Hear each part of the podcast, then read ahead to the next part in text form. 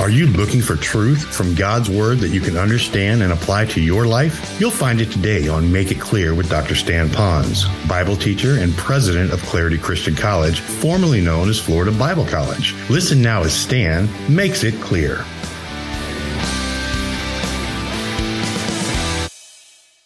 Well, it is good to see you today, and we are continuing our wonderful study in the ABCs of character building. And, uh, you know, when you think of ABCs, you think of the beginnings of character building. And I don't want to assume that you folks that are listening to me today do not know anything about character, nor are you one who is not interested in building good quality, godly character inside of you, nor your children. Yet at the same time, I wanted to take the ABCs and select what I believe would be good character traits for us to think about. I spent a great deal of time looking over all different types of character traits and then sensing which ones the Lord might have us to address here so that we would grow in our own character and then help our children and perhaps be a strong and healthy church with good godly character. So we studied the character trait of availability and then we studied on benevolence. And today we're going to look into another character trait. And for some of you that are wondering what exactly would be a biblical character trait, because often the world teaches on character in many of our public schools today, they will talk about character building, and a lot of our companies are dealing with ethics because there's been an ethic meltdown. And you know a lot about that. What makes the difference between what we might call secular uh, character and then a biblical or Christian character? There is a big difference. Nothing really totally wrong with what you might learn in the secular arena, and I really want to applaud them for keeping that before us. Those of us that are a little bit older noticed how that character is really waning in many of our young people today. And I don't always fault the young people because they're only as good as that which they're taught and modeled in front of. But yet, at the same time, in biblical Christian character training, it's a little bit different. One, those of us who know Christ as Savior, when you trust Christ as Savior, you are given a power source, the ability now to have and maintain that right kind of character. Secondly, the character that we have is really coming from a Christocentric basis, which would mean Christ is at the center of it. That means it is His character lived out through us. It is for His glory that we have this character training. Sometimes when you hear it in the secular arena, it's often about having good character because it'll help you get a job, save a marriage, build better relationships, make more money, maybe get a special kudo from whatever group you're with. And none of that is necessarily bad, but it becomes man centered rather than just God centered. And God wants us to remember that everything begins and ends always with Him and why we need to be centered on Him alone. So, a character definition, a biblical one, would look like this it's the combination of moral qualities. Remember, character is not just one character trait, it's a combination of many moral character traits. And then it says, which shows forth the righteousness of Christ in and through the life of a Christian. So, in other words, we want to manifest Christ in us and then through us to those that are around us. And so it's good for us to look at character traits, the many of them that are there, and to pick them out from Scripture. It's so important. Well, today's character trait, as you can well see, is going to be on courage. Now, for those of you, I think you might know that there is a distinction between what we call physical courage and moral courage. Let me see if I can make that clear to all of us today. Physical courage is something that we will display maybe in the midst of a crisis, something that happens upon us. Often, law enforcement and military people are trained to respond to a crisis uh, instantly, and so their courage is almost coming out of a response to a situation. Now, it is true, some will display a little bit more courage than others, but it becomes part of that. How many of you have read in the newspaper where a family was in crisis? Maybe they were involved in a car that plunged into a river or a lake or the ocean. And what happens is they all swim out, and the dad is up on the bank or up on the dock, and he's looking at looking at his family, and he notices that one of the children is missing, and instinctively he dives into the water to rescue them. It takes courage to do that as they're watching that that, that car maybe submerge underwater. And even the young people, the youth that are here today, some of them will display courage in a similar manner when they might be there without anyone else and they see one of their friends or loved ones or maybe even a pet that's in danger. And instinctively they'll respond to that bit of courage. So if we had the time and we had the opportunity to parade all of us through, there probably were times that you were tested to do something that was above and beyond the call of your own duty, we might say, and you acted courageously. That's something that's pretty normal. But also at the end of courage, if it's something that's pretty big that we do, we're also identified as maybe a hero. And there's a little bit of self glory in that. Now, we didn't think then, I'm going to go do this courageous act because they'll call me a hero and people will like me. Sometimes we come up afterwards, and a lot of those heroes that are real heroes for acting courageously, they'll kind of back away and shyly and appropriately say, No, no, no, anybody would have done that. And that's a really good response. Well, today I'm not talking about how that all of us in this room here would be more courageous. Should there be an accident, we would be out there. Should there be a fire, we'll dive into that fire to save someone. I would like to speak to us that I think that there's another issue that we as believers in Christ sometimes and perhaps maybe often are not courageous in. And that is in the realm of what we call moral courage. It's something that is often not met with a great deal of accolades. We're not called a hero when we display moral courage. In fact, when we are morally courageous, it generally means that we're willing to stand up for what is right. And often we'll do that by living a different lifestyle than that which is displayed wrongly around us. Or it could mean that we're going to stand up for what is right and we're willing to speak up or speak out or maybe even speak against someone. And where it takes real moral courage is sometimes when you have to do that with someone that you know very well, someone that you like, maybe a family member, maybe a fellow worker, maybe a fellow classmate, maybe someone in the church, someone who has misstepped or misspoken, maybe someone who is having an issue in their life with sin. And so you now have that issue of are you going to display what is known as moral courage to deal with that? Now that's coming against other people that have a need. Will you be courageous because in a sense they are living in a situation that will bring about destruction with them, if not at least physical and emotional and mental destruction, but if they continue in that wayward life of sin, that they are being destroyed in their relationship with God. Now, that doesn't mean they can't rebuild that again, but it does mean they're on a path of loss of rewards, a loss of glory to the Lord, a loss of intimacy with God. And if you saw them like that, would you be willing to dive into a situation like a burning building? Or a submerged car or a situation that would cause you to have to bring out from you that moral courage to try to help them. And you know this at the end of that, and those of you that have stepped out of your little comfort zone and had that moral courage to confront someone that was in sin that you love because you knew they were in this spiritual burning building, you know that often it wasn't with an accolade of, boy, you're a hero, and boy, I really love you, and aren't you really great? Aren't you usually met with opposition and then maybe marginalization and then you're kind of withdrawn from? And pretty soon you just feel so much all alone? Well, I don't know where we're going as a church, except I pray that as a church together we would unite around moral courage, that we would be willing to do that. And I could teach you, which I will be doing on courage and how to be courageous. But all of that isn't any good if in you does not beat a heart of someone that says, I do want to have purity, holiness, and morality. I want to have it in me, so if I do have to cr- confront someone, I will not be trying to cast out the speck in someone else's eye while I still have the big beam in my eye or sin in my life. Are you ready to hear that? Or are you just going to hear a couple of things today and wish that I wouldn't speak so long and maybe move to something else? I pray not. I pray now. I pray that you realize how important it is that holiness and righteousness is right for us to have, and that we're willing to pay the price and the cost that it might cost us to live that life for ourselves first, but then also willing to rescue those that are around us that are not that way. I read an article about how a business partner came together.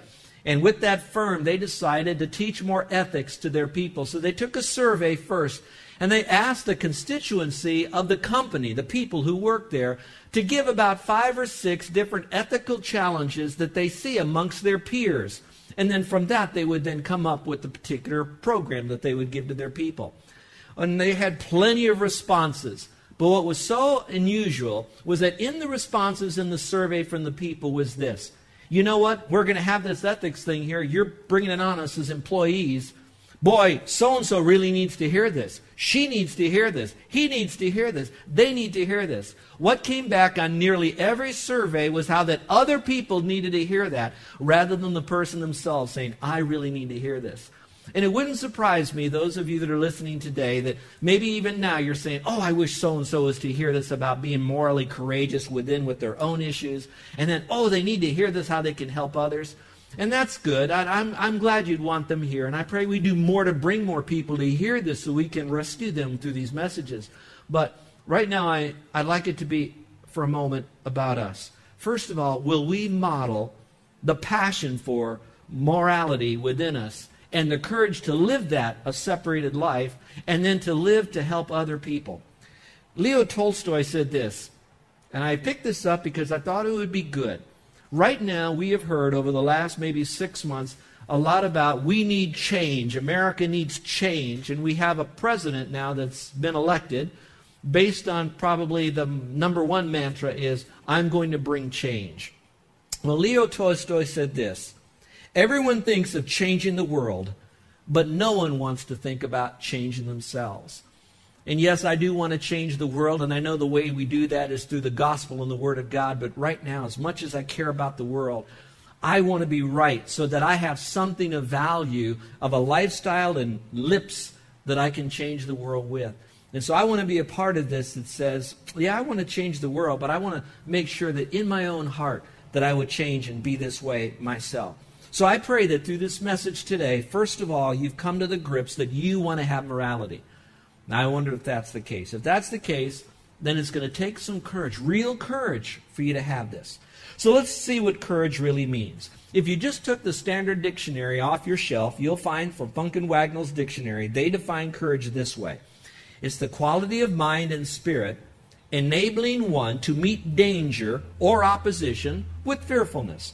That's a pretty good definition from a humanistic point of view. It's the quality of mind and spirit that enables me to meet danger or opposition with fearlessness.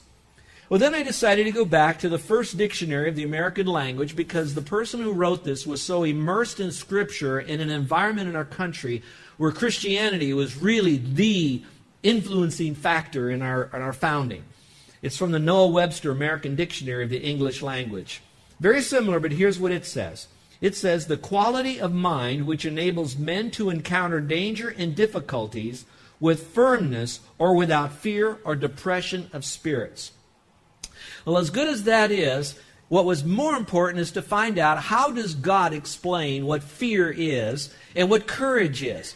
And so there are five primary Greek words, and I didn't take it all the way through the Old Testament, and maybe in my future studies on character building, we'll do some Old Testament Hebrew too. But for right now, I picked out five words, and it's not important that you know these words. Go to our website, you'll see the outline there in about a week, and you can get it. But here's the definition from the Greek, the Koine simple Greek in which the Bible, the New Testament, was first written. One is the word tharsos, and it means be of good cheer. Another Greek word is to be of good courage and comfort, and that word was used in the context of Scripture that dealt specifically just with character. Another word was the word boldness, and it was said in the context of manifesting boldness. I thought that was interesting. It's not just to say I'm bold or to think you're bold or to claim you're bold, but boldness is something that other people can actually see, which means that you're facing opposition that other people see and you're willing to confront it properly. Another word is the word intense boldness. So there must be levels of courage apparent from Scripture. The last one is this. This one had multiple uses in the same Greek word in Scripture. One was freedom of speech, unreserved utterance. In other words, that your courage was so strong that you felt you had freedom to be able to speak this and you had courage of utterance. Another part of that was the absence of fear in speaking boldly. In other words, there wasn't, I'm bold, but I'm also scared at the same time. And the last one I thought was interesting. It says this it was the deportment, that's a lifestyle, speaking and living, by which one becomes conspicuous. That means your courage is so well known that people recognize you as having the character trait of you are conspicuously courageous. Now, since this is coming from Scripture and it could be talking about dangers and opposition, I do believe that what's beating close to the heart of God is our moral courage to be honest, decent, having integrity, the character of Christ. We would be conspicuously bold and courageous in manifesting the character of Christ. So, young people, when you're at school, are you known to be different than the rest of your friends in the area of not just having courage, But your courage is wrapped up around your conspicuousness to have good godliness in your life. Those of us that are in the world of work, are you conspicuously known because you can repair a computer, or you can build a building, or you can give out some answers, or are you conspicuously known that you're a person of great character? Now, let me frame this for you a little bit. I'm not talking about that it's uh, goody two shoes. I'm not talking about that you keep pointing your bony finger of Pharisaical wrath on those who don't live right. Now, we're not talking about that. We're just talking about that if someone wanted to know, is there a, a moral standard, they would know that they could go to you because you know it and you live it and you're willing to speak and defend it. Boy, if you want to be known for something, it's good to be known for some of the task details that you can do. That's great to do that. But couple with that, but you would be a person that would be known for that moral courage that you could have. Now, some of you will find it very easy I, I, to display a, a, an intensity of personality. I'm thinking of one right now that, that finds it pretty easy to be intensely intense with their personality, and it's the person up here on the stage, up here on the platform. It's not hard for me. Some of you have been around me sometimes when you sense my intensity. But now I want to speak against that, against that just because you have an intense personality, and some of you have it, I don't have anybody in mind, so I'll speak about me. Remember, it's compassionate courage. It's not just the ability to pull the trigger, shoot low, throw grenades on righteousness. It's to be done in an environment with a great deal of tenderness because it's always grace before truth when we do this. So it's our personality governed by the Spirit of God. And so for some of us, we have to power down our courageous passion because it's all about ours. And for some of you, you have to power up. Some of you, I know that they should be doing better, and you quietly can criticize, but you don't take a stand for anything. You let it all just kind of go to hell around you. And so there's a balance that that only the Spirit of God and those who are wanting to yield to Him will experience. And it is such a sweet, wonderful balance when He takes over in this area of courage. Well, I want to submit to you probably a working definition of, of uh, courage that you might want to use with your kids. I suggest you take it, modify it, massage it, but make sure it's biblical. It goes on like this it says, being willing to stand alone on the side of right without fear or depression. Standing, being willing to stand alone on the side of right without fear or depression. Well, that's pretty easy. You can look at that and uh, drill deep in that if you'd like. Well, it's important for us not to speak merely on courage, but to see how is it displayed in Scripture. Well, there are many different times courage is displayed in Scripture. We could spend probably the rest of uh, my career as pastor here just going over all the Bible characters that in some measure displayed courage that was morally driven. But I wanted to go back to the life of Christ. Again, I probably could spend uh, maybe the last the next 10 years going through the life of Christ. I've selected one passage here.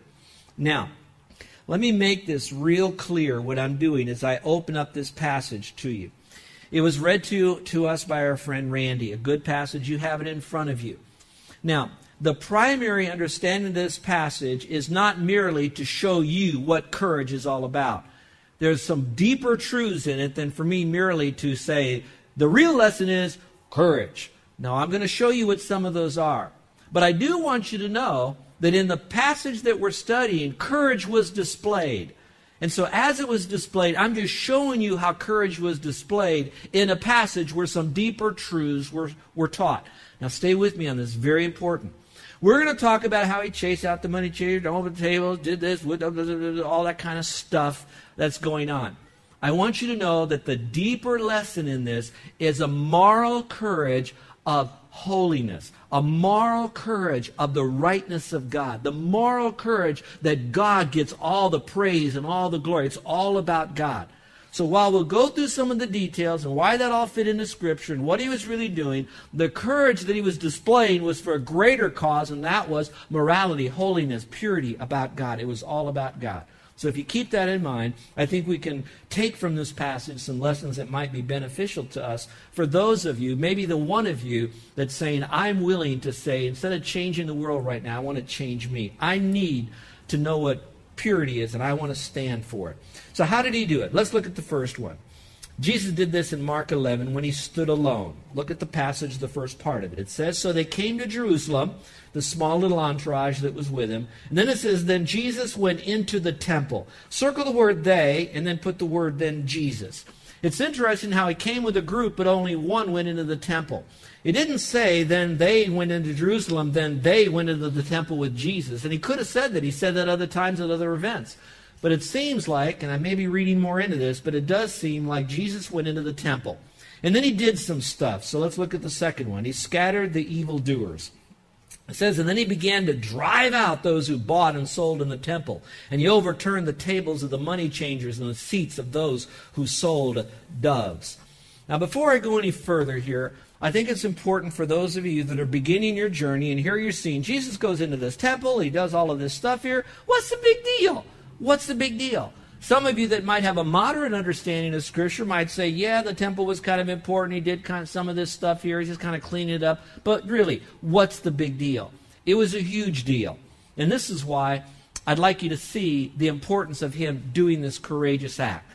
Now, what was pervading over the whole city of Jerusalem at that time? They were getting ready for Passover. At the same time, there were a lot of people coming in because they were going to do their Passover rituals. And I, I, wish I had time to unpack all of this and still get this, but we'd be here all day. It's not a, a worship service, not a seminar. But when he was getting ready to do all this, one of the things that you could do is that if you did not have an animal with you that was uh, pure and, and approved, you could buy one.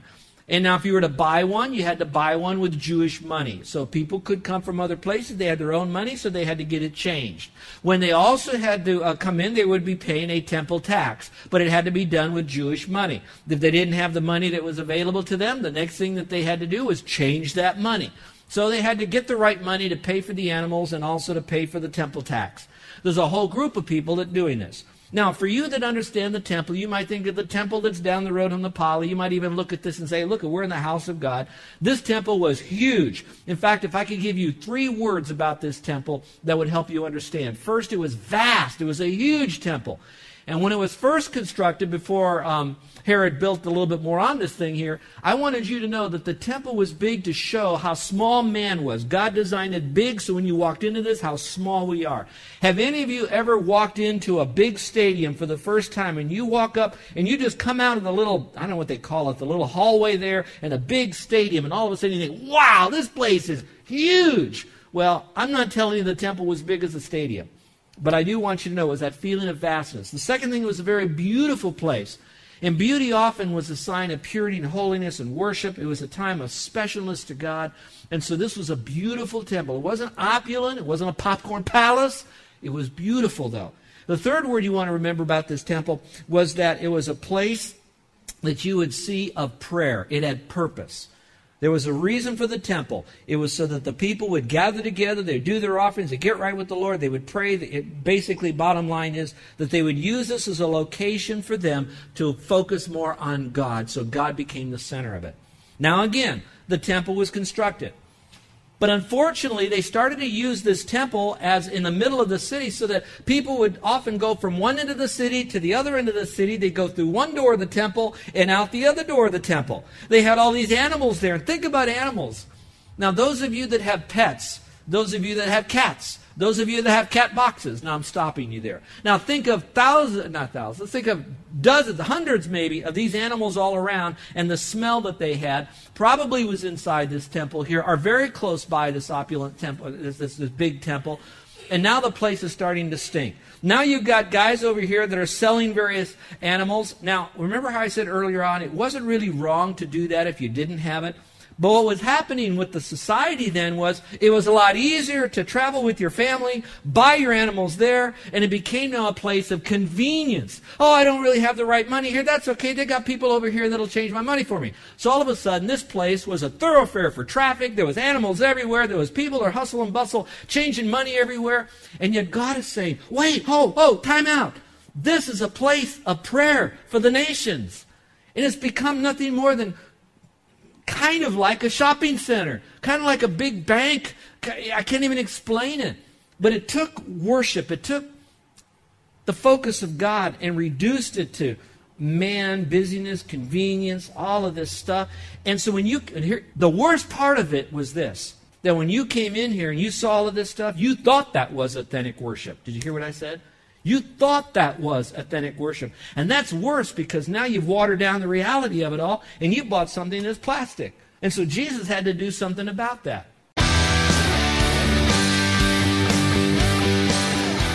This is Joe Ponz, and I want to thank you for listening to Make It Clear with the teaching of Dr. Stan Ponz, founder of Make It Clear Ministries and president of Clarity Christian College. Make It Clear is dedicated to taking the Word of God with clarity into every person's world.